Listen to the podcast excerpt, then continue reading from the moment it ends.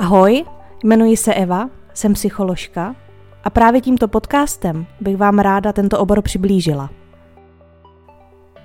Tak vítejte u psychologického podcastu.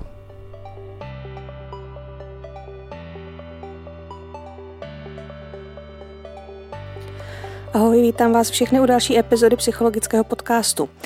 Teď jsem dlouho nevydala další díl, protože jsem finišovala dizertačku, takže se omlouvám, ale bohužel mi to sebralo veškerý čas. Většina epizod mého podcastu, vlastně všechny, jsou určený pro lajky, pro studenty na středních školách třeba a pro lidi mimo obor. A tahle epizoda bude zaměřená o něco víc odborně. Je to kvůli tomu, že bude určena i pro studenty psychologie, který bohužel nemůžu učit na semináři kontaktní formou kvůli koronaviru. A proto občas zazní informace, které jsou pro neodborníky nadbytečný nebo zbytečně složitý. A dneska se zaměřím na téma poruch osobnosti. Dopředu chci upozornit na to, že tahle epizoda asi bude docela dost dlouhá. Zkuste si teď sami pro sebe odpovědět na otázku, co je to osobnost. Na to není jednoduchý odpovědět. Existuje množství teorií osobnosti. V psychologii se jedná o samostatné odvětví, stejně jako je třeba vývojová, kognitivní nebo sociální psychologie. Při studiu psychologie se osobnosti věnujeme víc než celý jeden semestr. O prvních pokusech popsat osobnost jsem mluvila ve druhé epizodě podcastu. O rozdělení podle čtyř tělních tekutin na choleriky, sangviniky, melancholiky a flegmatiky. Teorie osobnosti vznikaly většinou pod rukama psychologů a psychiatrů, kteří se je snažili nějak popsat. A ty teorie se hodně liší podle zaměření těch odborníků a najdeme takový, který se soustředí spíš na vnější projevy chování, tedy na to, co můžeme pozorovat, a jiné teorie se zase soustředí intenzivněji na vnitřní dynamiku, na to, co se odehrává uvnitř nás a vlastně to není viditelný. Jak už to tak v našem oboru bývá, při vytváření těchto teorií je nutný brát v úvahu člověka v celé jeho komplexnosti, takže zvažovat i společnost okolo něj od rodiny až po historicko-kulturní kontext, pak vlivy vztahující se k jeho vývoji, výchovu, biologický kontext a podobně. Už teďka, když o tom mluvím, tak je jasný, že bude existovat strašně moc teorií, kde se každá bude snažit podchytit to, co jiná vynechala. Pro budoucí psychology bych doporučila být seznámena se všema základníma teoriema. Já osobně vnímám jako důležitý právě to, abychom teorie jako psychologové znali, protože se jedná o ten teoretický základ. Spoustu lidí to většinou moc nebaví, když nastoupí na psychologii a první tři, tři roky se tam věnují převážně teoriím. Jenže ono je to důležitý mít právě takovou tu základnu, na které pak stavíte při praxi. Tato epizoda se má ale věnovat poruchám osobnosti, ne výčtu různých teorií. Proto jsem se dneska rozhodla, že těm teoriím se nebudu nějak moc věnovat. A zmíním akorát teorii Gordona Allporta, amerického psychologa, a skrze jeho teorii se pokusím i odpovědět na otázku, co to vlastně ta osobnost je. Pokud byste si chtěli časově přiblížit, kdy žil, tak se setkal třeba s Freudem. O Allportovi se někdy hovoří jako o jednom ze zakladatelů psychologie osobnosti, protože od dob Hippokrata a Galena se snažil jako jeden z prvních soudobějších odborníků detailněji a dohloubky popsat tu osobnost. Vyučoval první kurz teorie osobnosti ve Spojených státech. Totiž v tu dobu byly v psychologii dva silné proudy.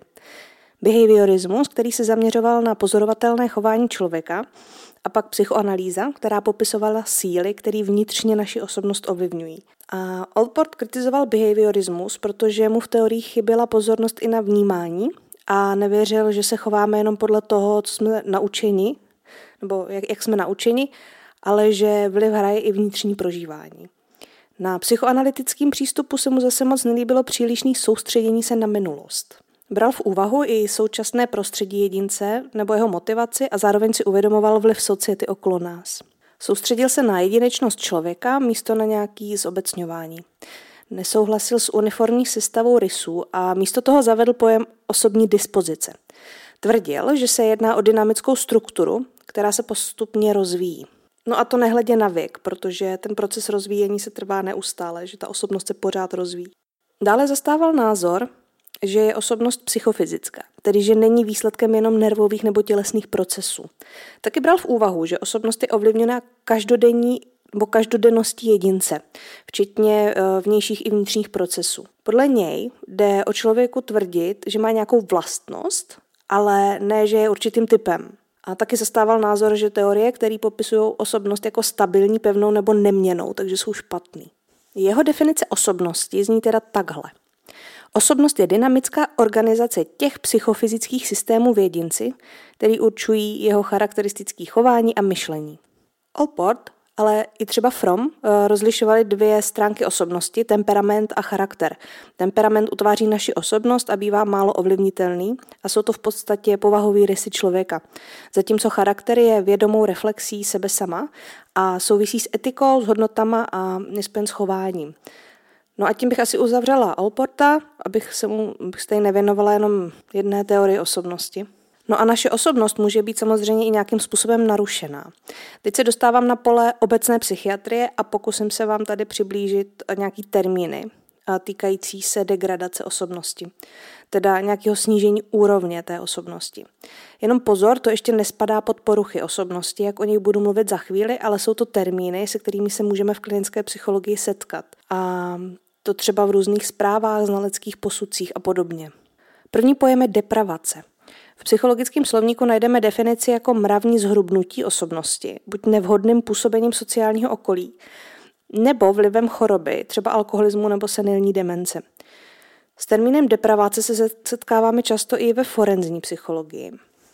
A bývá spojována se sníženým morálním a sociálním cítěním. A může se pak objevovat nějaké disociální chování nebo delikvence. Druhý pojem je deteriorace osobnosti. Jedná se o takový postižení osobnosti, který většinou souvisí s nějakým organickým poškozením. Bývá poškozený intelekt nebo rozumové schopnosti. Obecně se jedná o zhoršování, zejména sebekontroly nebo sebekritičnosti, ale i třeba těch morálních vlastností. No a třetí pojem je dezintegrace, nebo taky rozpad osobnosti. Tady bývají narušeny složky myšlenkový, řeč, pozornost, paměť. Takže se může jednat o už velmi hluboký zásah do osobnosti. A takový rozpad může nastat u závažných onemocnění, buď třeba těžkých forem demence, nebo těžkých psychotických onemocnění, třeba schizofrenie, nebo těžkých poškození centrálního nervového systému. Každý z nás máme nějakou strukturu osobnosti. Máme zvýrazněné některé rysy a některé jsou zase upozaděný. No a tyhle naše vlastnosti a schopnosti nás odlišují od ostatních. Na tomhle místě, než se rozmluvím o poruchách osobnosti, chci říct důležitou věc. I když budu používat termín porucha osobnosti, berte to tak, že v mírnějších podobách, ne v extrémech. To platí i pro struktury. Takže když budu mluvit o jednotlivých poruchách, tak v tom možná uvidíte sebe nebo vaše známí, nebo různé filmové postavy a tak. A někdy to uvidíte správně. Dokonce vám možná na ty lidi ve vašich představách bude sedět i víc z těch popisů, je to je možný, protože nikdo z nás nemáme čistě jednu strukturu, nějakou čistou, ale nějaká z nich může být třeba dominantní a nějaká upozaděná. A berte to po celou dobu v úvahu, že o poruchách mluvíme tehdy, pokud jsou rysy v extrémní podobě. Takové, že to obtěžuje buď ty dotyčný, anebo jejich okolí. Pojďme se tedy podívat na poruchy osobnosti. Ne vždycky se pro ně používal tenhle ten termín. V historii je v české literatuře popisuje třeba Antonín Heveroch v knižce o podivínech a lidech nápadných. Ta publikace vyšla v roce devatenáct set jedna a můžete ji dokonce najít i volně dostupnou na internetu, na wikizdrojích. Jestli budete mít čas, tak se do toho zkuste začíst, protože někdy je to docela vtipný čtení. Ten autor popisuje na příkladech třeba individua nápadná, zvláštní pamětí, o lidech sebevědomých, o mrzoutech, lenoších, rozhazovačích, o skrblících, potrhlých, šašcích společnosti, hrdopíšcích a dalších. Já vám tady přečtu kousíček týkající se individuí impulzivních. Jsou to však individua, u nichž k výkonu dochází dříve, nežli dotyčný rozvahou pro ně rozhodnutí se mohl. Tomu říkáme impulzivní jednání. Člověk takový provede čin, sám neví, jak v něm snaha po činu tom vznikla a ví, že stalo se to dříve, než o činu mohl uvažovati. Impulzivní výkony nepřipravovaly se dosti dlouho ve vědomí, aby se uvědomiti mohli. Z náhlé, vzkypělé nálady nejspíše se vyhoupnou. Troso vypravuje, jak epileptik jda po ulici, jedl a jídlo ukrajoval nožem.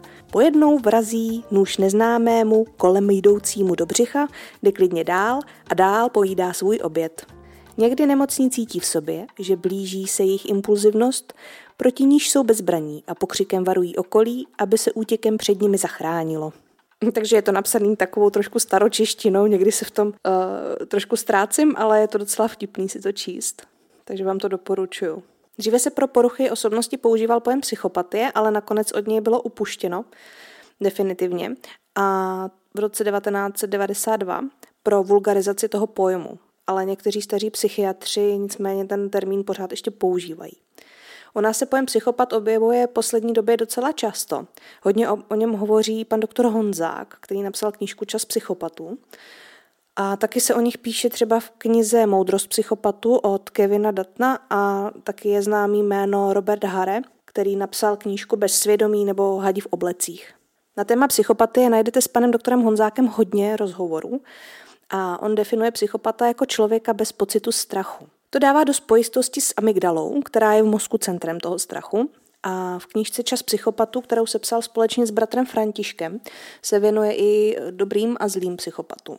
A v druhé části knížky je popisují i na postavách z historie. Honzák vysvětluje, že mít pocit strachu je přirozený a neseme si to už od doby dinosaurů. A vzhledem k tomu, že psychopati se nebojí a strach je ne, tak je strach nebrzdí. No a proto se často dostávají na špici a stávají, stávají se vůdci. Nevnímá je jenom negativně.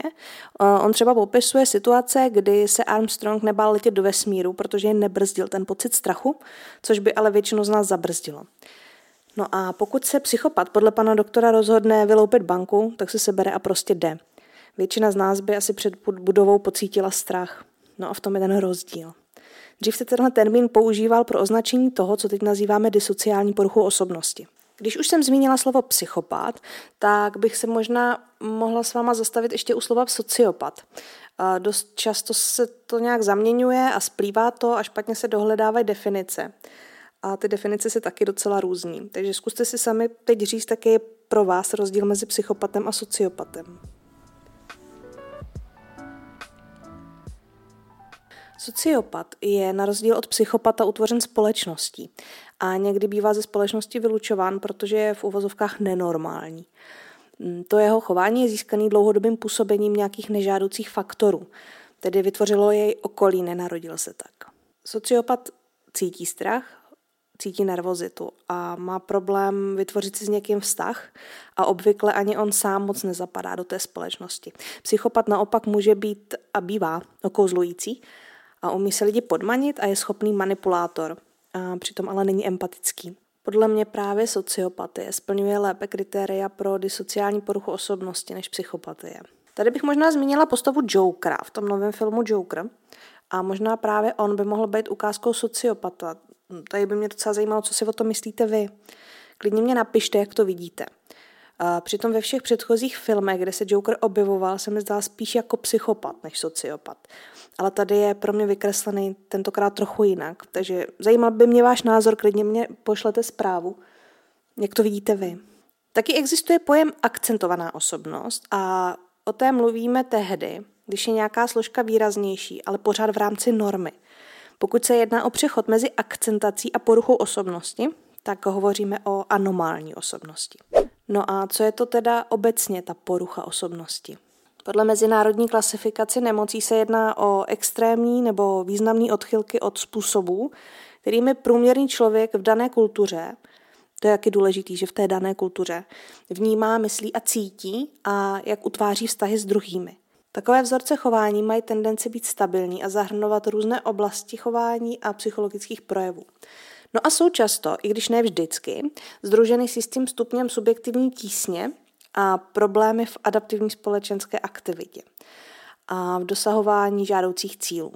Specifická porucha osobnosti je těžké narušení v charakterové skladbě a tendencích jedince, zahrnující obvykle několik oblastí osobnosti a téměř vždycky je sdružena se závažným osobním a sociálním selháním.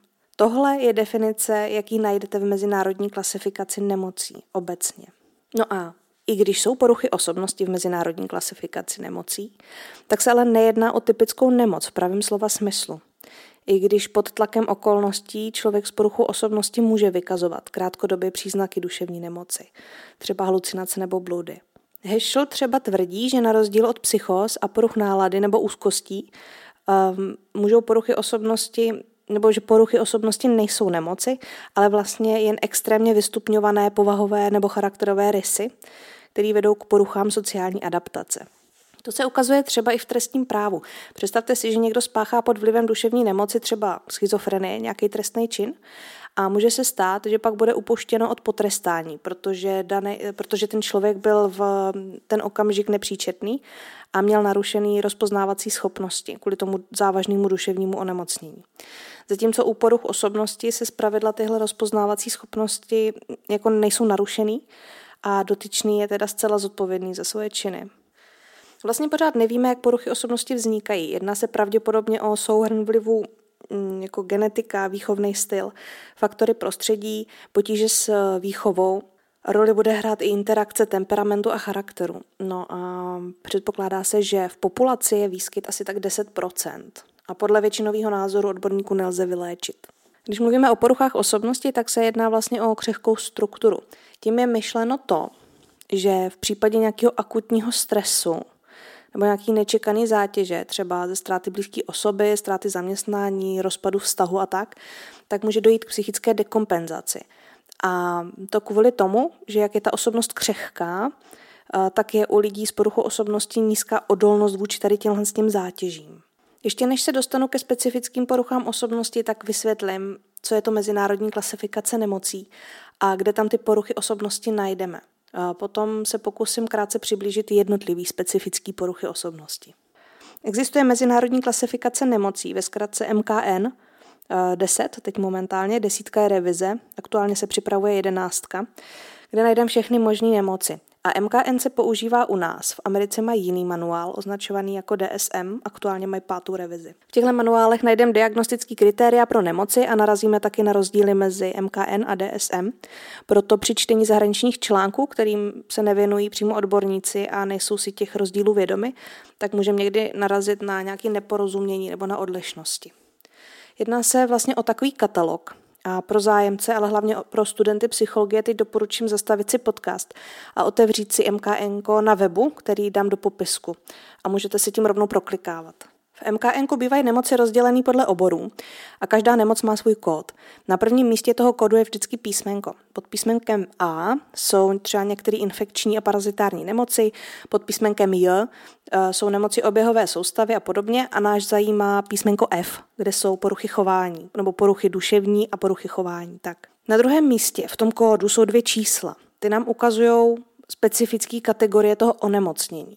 Takže třeba pod F deset až F devatenáct najdeme duševní nemoci spojené s užíváním drog.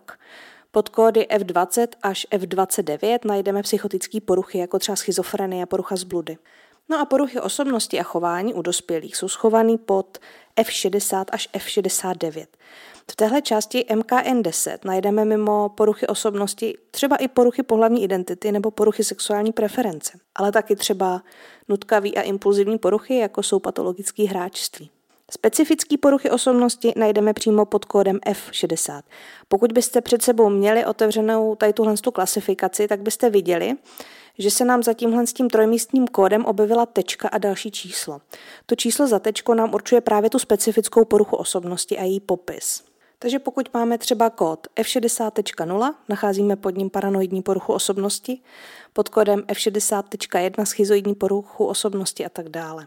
Na tom odkazu, co jsem vám dala do toho popisku, tak se jedná o obecný popis a přímo diagnostický kritéria pak najdete v odbornějších zdrojích.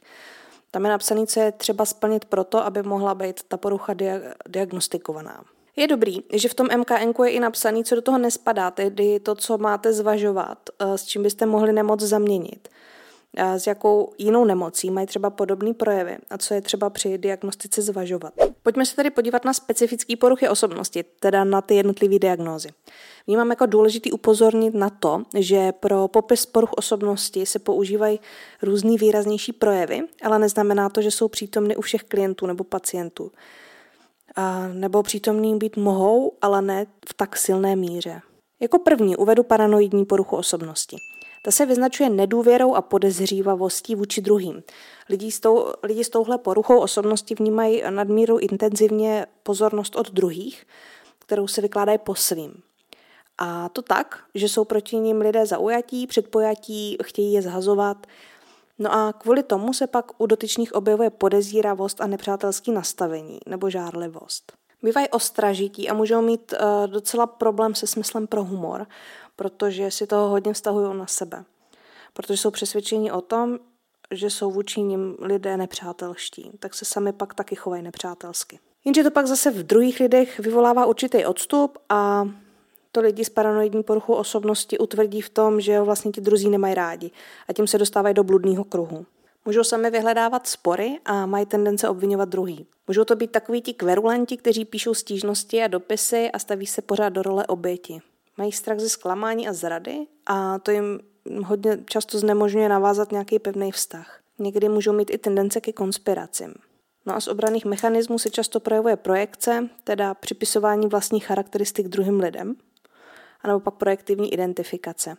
A je potřeba ji nezaměňovat tu poruchu z osobnosti s paranoidní schizofrenií, protože u paranoidní poruchy osobnosti nebývá narušený kontakt s realitou, i když v nějaké psychické dekompenzaci se můžou objevit na přechodnou dobu bludy.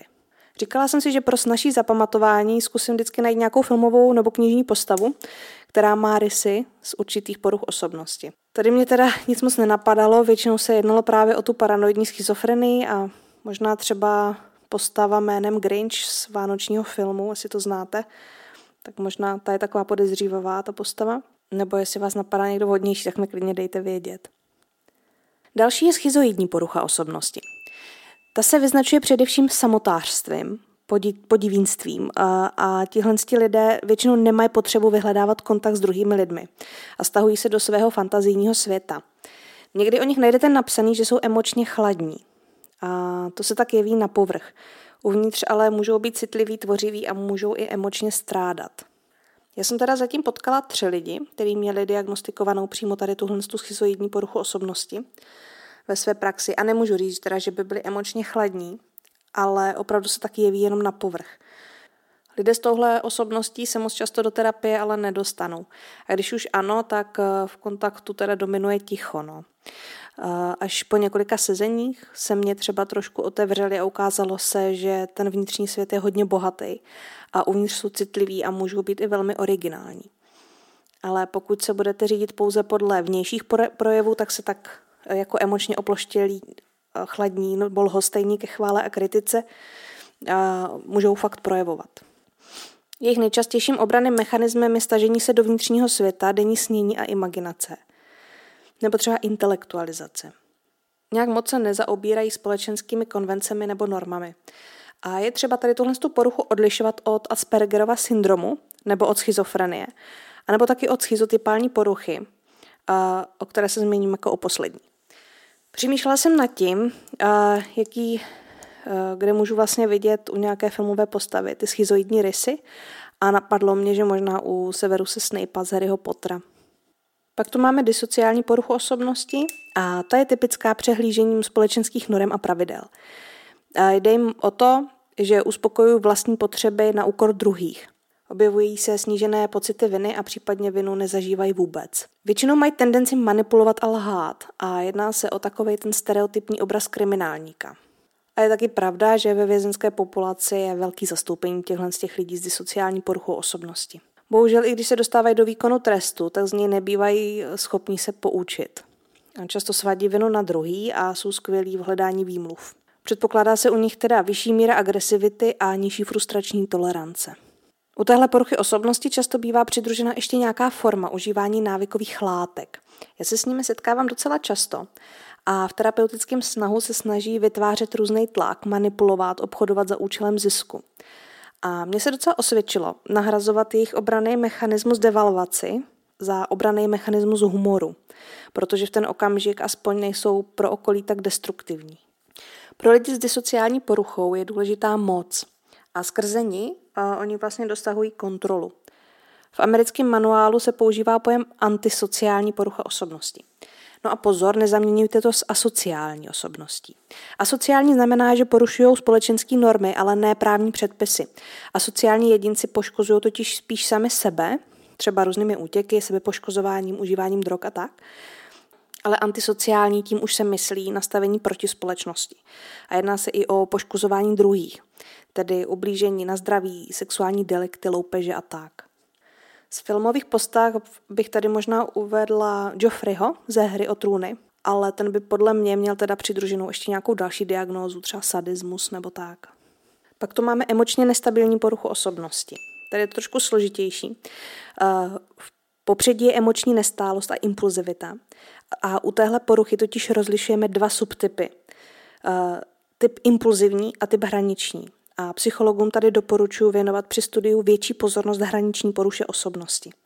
A to právě kvůli tomu, že se s nimi v klinické praxi setkáváme nejčastěji. Pro hraniční poruchu osobnosti je typická vnitřní nejasná představa o sobě, o vlastní identitě.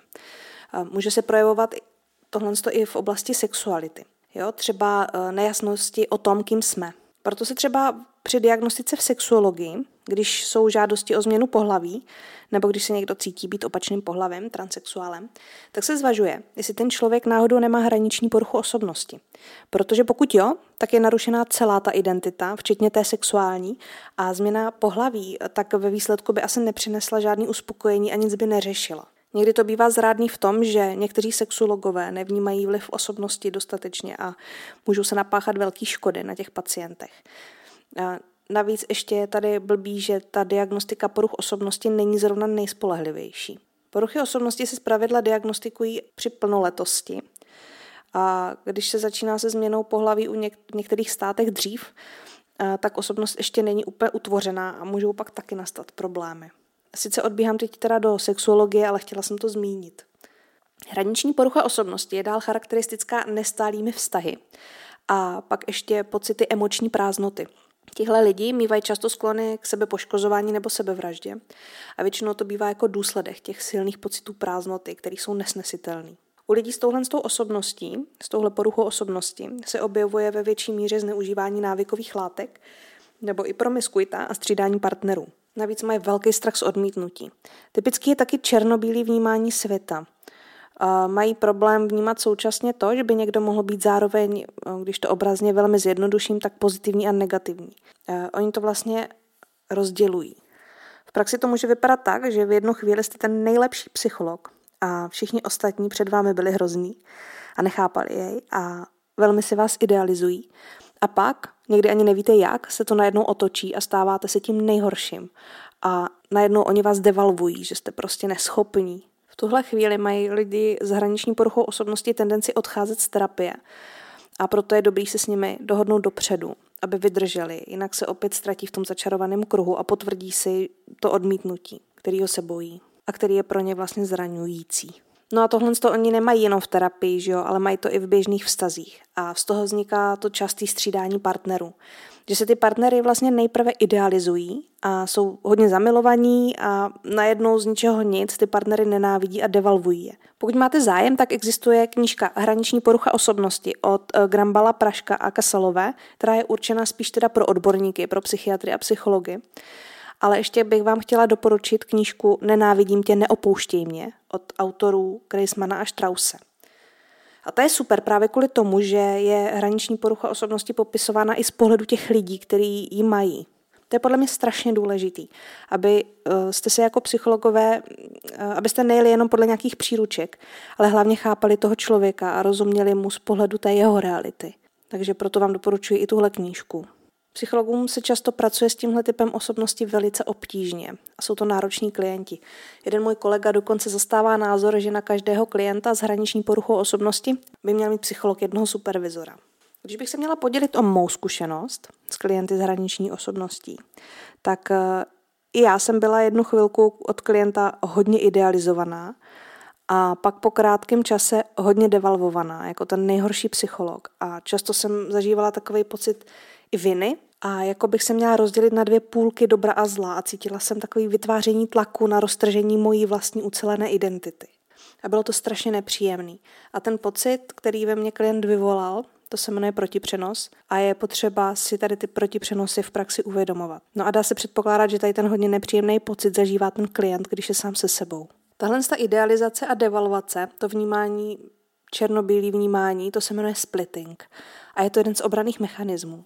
Jinak mluvím tady o obranných mechanismech, ty se objevují u každého z nás tehdy, když pociťujeme z něčeho úzkost a je to reakce na vyrovnávání se s ní. A do určité míry jsou fajn a je dobře, že je máme. Problém je, pokud se objeví hlavně nezralý obranný mechanismy, a to v nadměrné míře. Lidi s hraniční poruchou osobnosti se při psychické dekompenzaci můžou na nějakou dobu dostat až do psychotických stavů, že se jim naruší vnímání reality a můžou mít bludy a halucinace, nebo pocit derealizace nebo depersonalizace. A vlastně to vypadá jako taková krátkodobá ataka, jak u schizofrenie. A pokud je to silný, tak se někdy i nasazují antipsychotika. Ale na rozdíl od schizofrenie to zase přejde, až se jedinec kompenzuje. Ve filmu Narušení se pokusili tady tuhle poruchu ukázat, takže to můžete pustit, ale nejedná se o typický učebnicový příklad. Což je podle mě teda dobře, protože na učebnicový příklad nenarazíte vlastně skoro nikdy. Jinak nevím, no napadá mě zase uh, z Harryho Pottera ta postava ufňukané Uršuly, jestli si to vybavíte, tak ta byla taky velmi emočně labilní, skákala z černého do bílého vidění, takže možná i u ní bych zvažovala hraniční rysy. Teď se podíváme na histrionskou poruchu osobnosti. Dřív se jmenovala hysterická, ale od pojmu se upustilo, jako většinou to tak v psychiatrii a psychologii bývá, protože to získalo negativní konotaci. Takže histrionská. Slovo pochází ze slova histrio, což je herec nebo komediant a bývá častější u žen. Typický je pro ně vyžadování pozornosti, ozbuzování pozornosti, dramatizace a teatrálnost, předvádění se.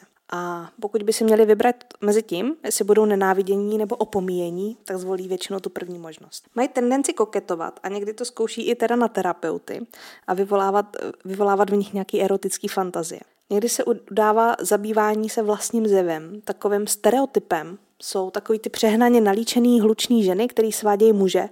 U toho se hlasitě smějí, jsou oblečený v nějakém barevném sexy oblečení. Ale pozor, nenechte se tím stereotypem zmást a nemusí to tak být po každé. I když se s takovýmhle popisem setkáte v různých populárně naučných článcích. Takže na to pozor. Tito lidé dávají najevo emoce až přehnaně. Ten přehnaný projev emocí nemusí vždycky odpovídat síle toho uh, reálně prožívaných emocí.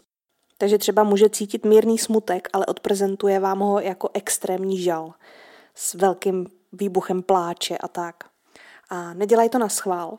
Není to záměrná manipulace. Prostě to tak mají hlavně kvůli snaze získat tu pozornost. Vnitřně můžou mít pocit, že pokud nebudou zábavní nebo pokud jim nebude věnovaná ta pozornost, tak nebudou od druhého přijímáni. Je pravda, že na začátku jsou to hodně zábavní společníci, ale po čase ve vztazích začínají toho druhýho, tady tímhle s tím chováním zahlcovat. No, v terapii se s nimi pracuje podle většiny terapeutů dobře. A pokud jsou ve skupinových terapiích, tak můžou na začátku narušovat skupinu, takže si berou vlastně až moc prostoru, až moc prostoru ostatním. Ale jakmile zjistí, že ostatní je berou, i když zrovna mlčí, nebo že jsou oceňováni i za to, že se upozadí, tak zažívají právě to potřebné přijetí, který je pro ně důležitý. Autor Heinz-Peter Röhr v knížce Hysterie, strach z odmítnutí, tak tady tuhle tu poruchu popisuje na postavě chytrá běta z pohádek od bratří Grimmů. To by bylo k histrionské všechno a pak tady máme anankastickou poruchu osobnosti. Ta je typická nadměrnou svědomitostí a opatrností, nebo puntičkářstvím a perfekcionismem. Ale třeba taky vytvářením různých seznamů, postupů, zabývání se detaily nebo organizováním. A vyznačuje se i takovou vnitřní rigiditou. Neradi mění svoje zaběhnuté postupy a potřebují mít věci pod kontrolou. No, to všechno může vznikat z pocitu uh, pochybností o sobě. V americkém manuálu je označena jako obsedantně kompulzivní osobnost. Ale pozor, je nutný odlišit od obsedantně kompulzivní poruchy, neboli O C D. Porucha osobnosti totiž nedosahuje vážnosti O C D. Při O C D totiž navíc ta nemoc pacienta obtěžuje a vadí mu, že má to nutkání dělat rituály nebo že má to nutkání vyhovět obsesím. Zatímco u poruchy osobnosti, tak tam chybí náhled a lidi s anankastickou poruchou osobnosti se někdy ještě diví, proč to takhle ostatní nedělají taky a nějak zvláště to neobtěžuje a spíš to vadí právě tomu okolí. Hlavně, když se to okolí snaží člověk s anankastickou poruchou osobnosti kontrolovat. Tady ti lidi nebývají moc spontánní a flexibilní. A nějaký anankastický rysy můžeme vidět třeba u Lizy Simpsonové nebo u Moniky ze seriálu, seriálu Přátelé. Další poruchou osobnosti je vyhýbavá porucha osobnosti. Setkáme se i s pojmem úzkostná nebo anxiozní a je to to samý. Vyhýbavá porucha osobnosti je typická přecitlivělostí k odmítnutí. Tady tihle lidi jsou permanentně v úzkosti, že někdo bude kritizovat, že někdo odmítne a tak se často preventivně společnosti vyhýbají.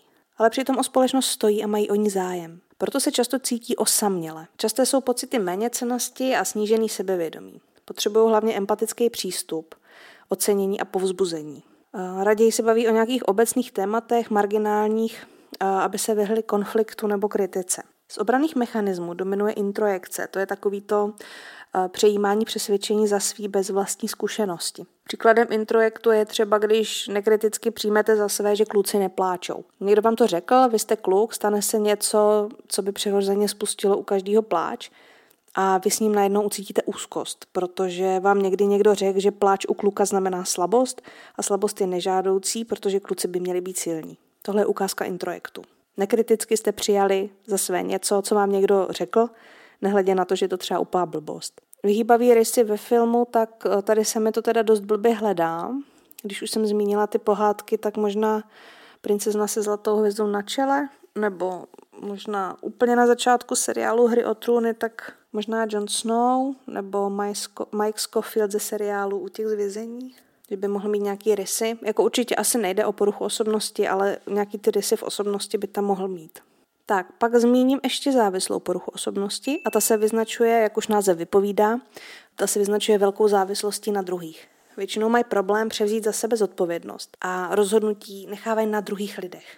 Jsou spíše submisivní a potřebují péči od druhýho, což je problém, protože se vnitřně pak můžou cítit nějak nekompetentní nebo bezmocní. Do terapie chodí a spíš bývá problém s ukončováním terapie. Často se snaží zalíbit se druhým i na úkor potlačení sebe sama. Podle Pražka se tady u těch lidí může závislost projevit i v nadměrném přejídání nebo v užívání léků nadměrným a nebo drog nebo alkoholu. A často si nechávají překračovat hranice, což vede k tomu, že je druzí zneužívají. A když jsem přemýšlela nad nějakou postavou s těmahle rysama, tak mě napadaly postavy jako Popelka nebo Sněhurka, nebo nevím, třeba vás napadne nějaká lepší postava. V mezinárodní klasifikaci nemocí je pak ještě kategorie, která se jmenuje jiné poruchy osobnosti. A do těch spadají dvě. Narcistická a pasivně agresivní. Narcistická porucha osobnosti, tak ta je typická grandiózním sebevědomím a nadměrným pocitem úspěchu a pokud se jich něco dotkne, tak na to reagují přehnaně. Důležitost přikládají vlastnímu sebehodnocení a vyžadují obdiv od okolí. A celkově je ale jejich sebevědomí křehký a z toho vzniká vlastně ta neustálá potřeba si jej potvrzovat tím vyžadováním obdivu. Nejde jim tolik o to využívat druhý, ale jde jim o ten obdiv. Můžou mít pocity, že jsou něčím zvláštní, jedineční a proto by měli mít i určitá privilegia před ostatními. Můžou se taky projevovat arrogantně a nepřipouštět si vlastní chyby. Terapii se může stát, že stejně jako oni jsou dokonalí, tak mají přece i dokonalýho terapeuta, protože přece by si nevybrali někoho nedokonalýho. Takže když jsou pak konfrontovaní s realitou, že jeho terapeut není dokonalý, tak je potřeba to zvládnout a pracovat s tím. Takový zástupce tady téhle z té poruchy osobnosti, tak by tam možná mohl být doktor House, nebo z těch pohádkových postav, tak tam to bývá ukázaný docela hezky na různých králech. A ono bychom vlastně nemuseli pro ilustraci chodit s takovou hlavou státu moc daleko, že jo? Ani v čase a prostoru. Takže s troškou humoru bych mohla říct, že asi každý hrad má svýho narcise. No a poslední porucha, kterou zmíním, je pasivně agresivní porucha osobnosti a ta spadá s narcistickou taky do té kategorie jiné. Ta se vyznačuje hlavně skrytým kladením překážek, otálením neústupností a nevýkonností. Tady ti lidi mají tendence tak nějak jako škodit druhým. A na první pohled vypadá, že se přizpůsobují, ale ve skutečnosti ty pravidla sabotují. A tady se přiznám, že mě teda žádná postava zna, známá s těma hlerysy nenapadla, takže asi jsem se už vyčerpala.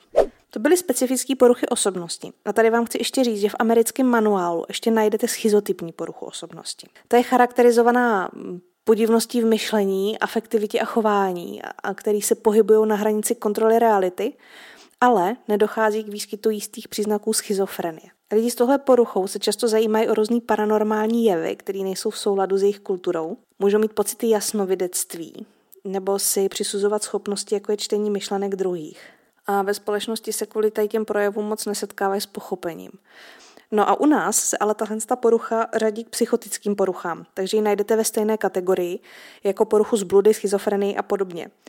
A pro představu tady dám opět uh, ukázku z Harryho Pottera a omlouvám se všem, co to neviděli, ale jak je ta postava, která se jmenuje Lenka Láskorádová, nebo v originále Luna Lovegood, tak ta by právě mohla ilustrovat člověka tady s těma rysama.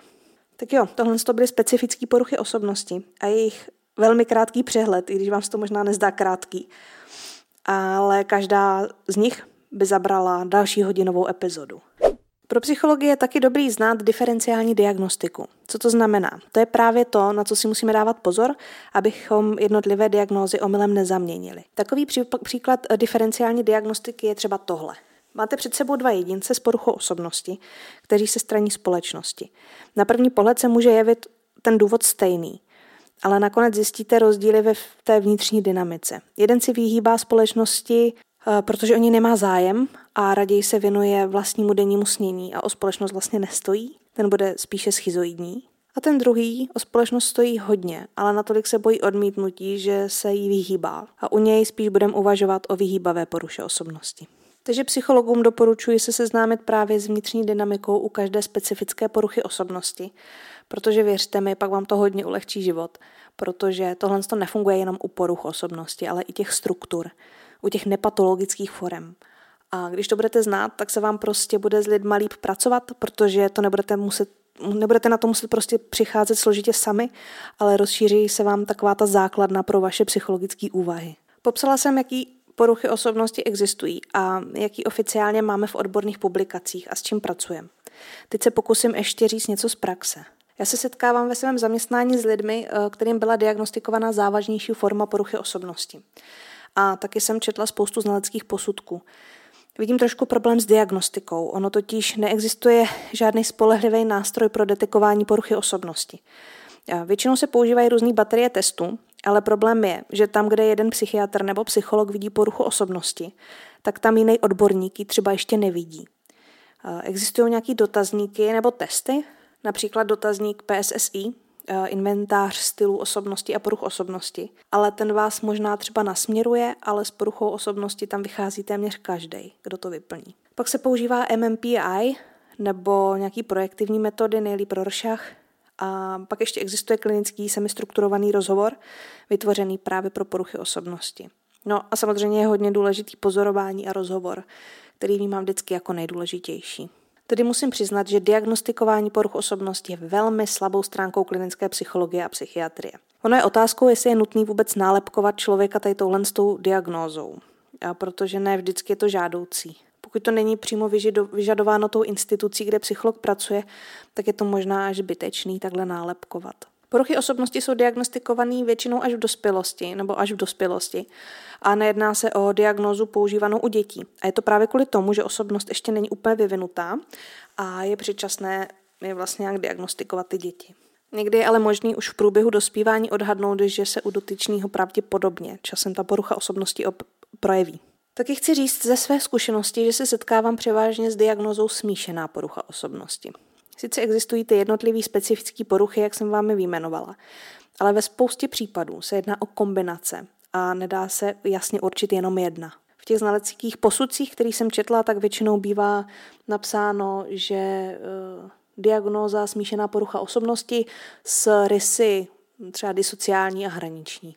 Takhle se s tím setkávám nejčastěji. Dalším problémem, který vidím, nebo který jsem viděla i, i já, když jsem studovala, tak když jsem studovala poruchy osobnosti, uh, co chybělo mně, i při studiu, ale i pak v praxi, tak je malé množství zdrojů, které by popisovaly poruchy osobnosti z pohledu člověka, který ji má. A záměrně neříkám, že z pohledu člověka, který tou poruchou trpí, protože často trpí spíš to okolí. A lidi, kteří mají poruchu osobnosti, tak na ní většinou nemají náhled. Tedy si neuvědomují, že by měli na sobě sami něco měnit. Většinou mají postoj typu já jsem prostě takový a jedná se, porucha osobnosti bývá klientem nebo pacientem vnímána jako, často jako egosyntoní. To znamená, že jsou s ní v jakýmsi souladu. Opakem je egodystoní porucha, což je třeba fobie. Tam vám spíš hovoří o něčem, co stojí jako mimo ně. Něco, co nechtějí mít. Oni nechtějí mít uh, fobii. Je to něco, čeho se chcou zbavit a není to jejich součást, ale uh, ta porucha osobnosti nevidí, že by uh, to mělo být něco, čeho by se měli zbavovat. Pokud budete v terapii nebo v nějaké poradně, pravděpodobně se vám tedy nestane, že přijde člověk a řekne, tak jsem tady, mám poruchu osobnosti, jdeme na tom zapracovat. Spíš přijde z donucení okolí, který s ním už nemůže vydržet kvůli nějaké vlastnosti a vypadá to spíš tak, že řekne, poslala mě sem žena, protože jsem takový a takový a mám s tím podle ní něco dělat, ale mně připadá, že přehání. Jinak se vám taky do praxe můžou klienti s poruchama osobnosti dostávat kvůli něčemu jinému, třeba kvůli sebevraženým myšlenkám, kvůli závislostem, kvůli sexuálním deviacím. A vlastně ta porucha osobnosti, na ní přijdete až jakoby sekundárně. Samozřejmě se může stát, že se k psychologovi dostaví určitý člověk sám, že jej obtěžují jeho vlastnosti, které mu znemožňují normální chování ve společnosti. Ale zpravidla to nebývá. V mé praxi je to tak, že člověk už přichází s tou diagnózou, takže já už, já už o tom vím, že ji má, takže ji nediagnostikuju. A pokaždé, když s někým pracuju, kdo má poruchu osobnosti, tak se snažím nejprv o edukaci, to znamená vysvětlit mu, v čem ta porucha spočívá. Dál se pokouším o společné vybudování si náhledu a empatickým reflektování. Je to těžký, záleží uh, hodně na vašem terapeutickém přístupu a zaměření. Vlastnosti lidí s poruchou osobnosti se začínají objevovat i v terapeutickém vztahu. A mně se oz, uh, osvědčuje v okamžiku, kdy se projeví, tak na ně empaticky upozornit a zároveň pracovat s tím, co to dělá se mnou a jaký následky to může mít pro klienta. Například se jednalo o muže, který měl smíšenou poruchu osobnosti, měl disociální a emočně nestabilní, ten hraniční typ, takže hraniční poruchu osobnosti a disociální. A on v minulosti napadal ženy, byl hrubý a násilný ke svým partnerkám a zároveň dost trpěl tím, že je pořád sám, že s ním vlastně nikdo nevydrží. No a samozřejmě se to objevilo i v terapeutickém vztahu, kdy začal být jako agresivní a překračoval hranice. V okamžiku, kdy to udělal, tak jsem jej zastavila a řekla jsem mu, že když se takhle chová, takže se ho bojím a že mám chuť odejít a už se nevrátit. A že věřím tomu, že pokud tady tenhle ten strach vyvolává i v okolí, tak to může být důsledek toho, že vlastně od něj každý odchází a on je proto pořád sám. Když vám dávám tady tenhle příklad, tak se vám to může zdát na první pohled jako banální, ale pro člověka, který je celý život sám a vlastně mu je to i líto a sám být nechce, tak to najednou dodalo jiný rozměr pohledu sám na sebe. A navíc bych to asi neřekla na prvním nebo druhém sezení, ale až po vytvoření toho terapeutického vztahu. Takže tohle se jednalo o malilinký krůček k tomu, aby se přiblížil, přiblížil k získání náhledu. A takových krůčků je při léčbě poruch osobnosti dělat po dobu klidně i několika let obrovskou, obrovský množství. Jo? Protože přece jenom, když se něčí osobnost tvoří, tak se tvoří roky a nezměníme ji během hodiny. Teď tímhle příkladem jsem chtěla ukázat, že je opravdu potřeba s každým pracovat velmi individuálně podle jeho potřeb a brát v úvahu i jeho vlastní vnímání té reality. Jinak, když jsem tady mluvila o hraniční, o tom klientovi, co měl i hraniční poruchu osobnosti, tak jsem vám ještě neřekla, proč se jmenuje hraniční. Je to kvůli tomu, že vlastně v literatuře najdete i zdroje, kde je napsaný, že se jedná o takovou hranici mezi úzkostnýma a mezi psychotickýma poruchama. Myslím si, že neexistuje návod na léčbu poruch osobnosti obecně. A ani asi není v mých silách to tady popsat, protože to už zasahuje do oblasti psychoterapie. A tam musím nechat na každém psychologovi nebo psychoterapeutovi, aby pracoval i podle toho směru výcviku, jaký má. Populárně je přístup kognitivně behaviorální, ale já, s tím, já tím způsobem nepracuju, takže se ani nemůžu pouštět do vysvětlování K B T terapie. Taky není moc dobrý mít ambice, že člověka předěláme, protože to nejde. V mnoha odborných knížkách se dočtete, že léčba poruch osobnosti není vůbec možná. Dokonce jsem se setkala i s názorem, že se to nedoporučuje, ale s tím já teda úplně nesouhlasím. A sama vnímám jako cíl hlavně to, aby dotyčný získal aspoň trochu náhled a věděl o tom, že některé jeho vlastnosti jsou v extrémní formě a že to vlastně ovlivňuje okolí i jeho samotného. Aby si třeba člověk s paranoidní poruchou osobnosti byl vědom toho, že má sklony být vztahovačný. V rámci léčby nebývá nutný poruchy osobnosti léčit psychofarmaky, léky, ale může se tak stát v případě nějaké psychické dekompenzace, jak už jsem říkala, v nějaké situaci silného stresu, když se třeba u těch hraničních poruch osobnosti projeví nějaký ty podobné příznaky jako u schizofrenie, tak tam se to pak, tam se třeba můžou krátce nasadit antipsychotika, ale nejedná se o dlouhodobou léčbu. Jo, stejně tak u třeba u výhybavé poruchy osobnosti nebo u závislé se občas zvažuje psychofarmaka ve formě antidepresiv nebo anxiolytik, ale taky ne dlouhodobě. Nebo anxiolytika, teda ty se nedoporučují dlouhodobě vůbec nikde, protože se na nich vytváří závislost. Na antidepresivech ne. V České republice je možná i léčba v komunitě. Pro lidi s poruchou osobnosti existuje centrum, který se jmenuje Kaleidoskop, takže pokud by vás to zajímalo, jak se pracuje komunitně, podívejte se na jejich web. Taky existuje nově vzniklý denní stacionář pro léčbu poruch osobnosti v psychiatrické nemocnici Bohnice. A tady je program určen zejména pro klienty s hraniční poruchou osobnosti. A jak v Kaleidoskopu, tak v Bohnicích se využívá dialekticko-behaviorální terapie, která je v Česku docela nová. Myslím tím, že se málo, myslím tím, že není nějak moc, myslím, nabízen výcvik tady v téhle terapii, nebo nevím o tom. Rozhodně to není tak častý, jak třeba výcviky v Gestalt nebo v K B T. A opět pro zájemce odkážu pro hlubší prostudování na web Bohnic, koho by to zajímalo. Poruchy osobnosti můžou být i komorbidní, to znamená, že se vyskytují, vyskytují vedle dalšího psychiatrického onemocnění. Já jsem se třeba setkávala nejvíc s nějakou formou parafilie, dřív sexuální deviace, a disociální nebo hraniční poruchy osobnosti, tady tyhle ty dvě vedle sebe. Taky bývají častý uh, disociální a hraniční poruchy osobnosti doprovázeny nějakým typem závislosti.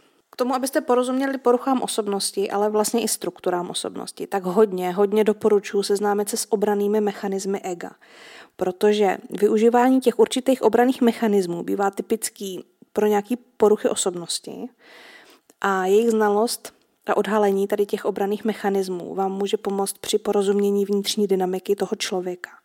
Z knížek jako úplný základ pro psychology doporučuji knížku Poruchy osobnosti od Pražka.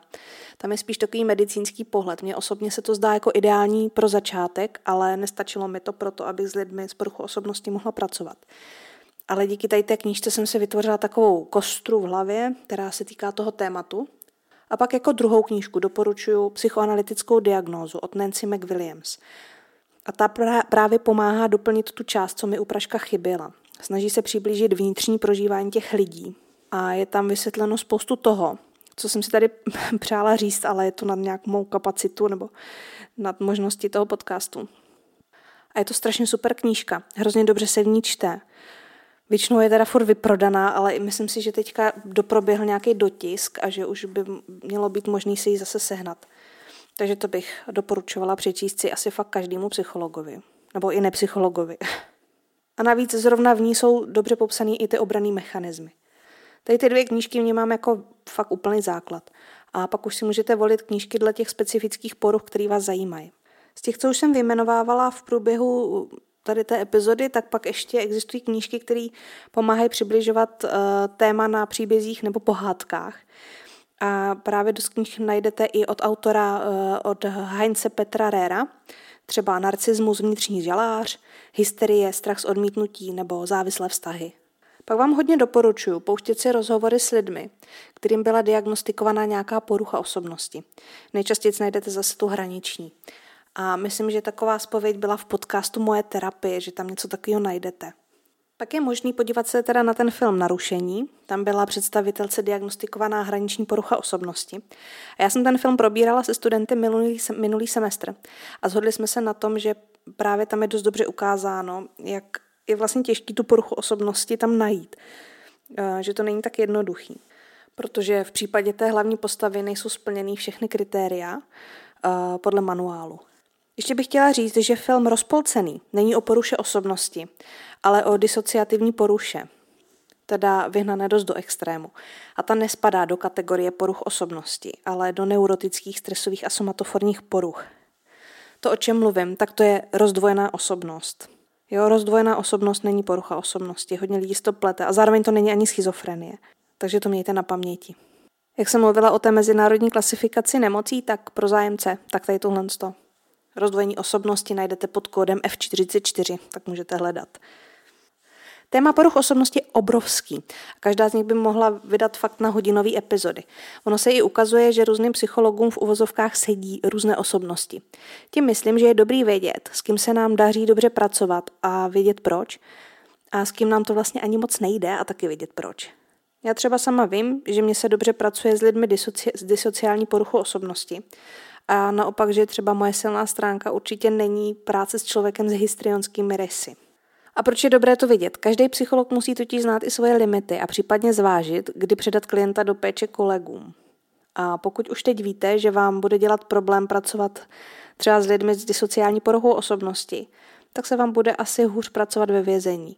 Pokud víte, že se vám bude dařit s hraničními pacienty, tak zvažujte práci třeba se závislými lidmi nebo v krizovém centru, kde se jich vyskytuje větší procento. Tím nemyslím, abyste se vyhýbali lidem se strukturami osobnosti, který vám nesedí, ale je prostě fakt důležitý o tom vědět. Tak jo, mohla bych tady mluvit do nekonečna, věnovat se tady tomu tématu, třeba jak spolu vycházejí vzájemně různé struktury osobnosti, jakou hrají roli struktury nebo poruchy osobnosti v párech nebo v manželstvích a tak dále, ale myslím si, že pro ty, který to téma zaujalo, tak si udělali obecný obrázek a další informace už si dohledají. A já vám děkuju, že jste vydrželi poslouchat tenhle díl. Příště už to zase najedu do méně odborného a méně rozsáhlého vyprávění. Budu se těšit, mějte se krásně a hlavně přeju v téhle době hodně zdraví, pevný nervy a to, abyste nějak zvládli všechna ta omezení, na která my mladší generace teda vůbec nejsme zvyklí. Tak se mějte hezky a čau.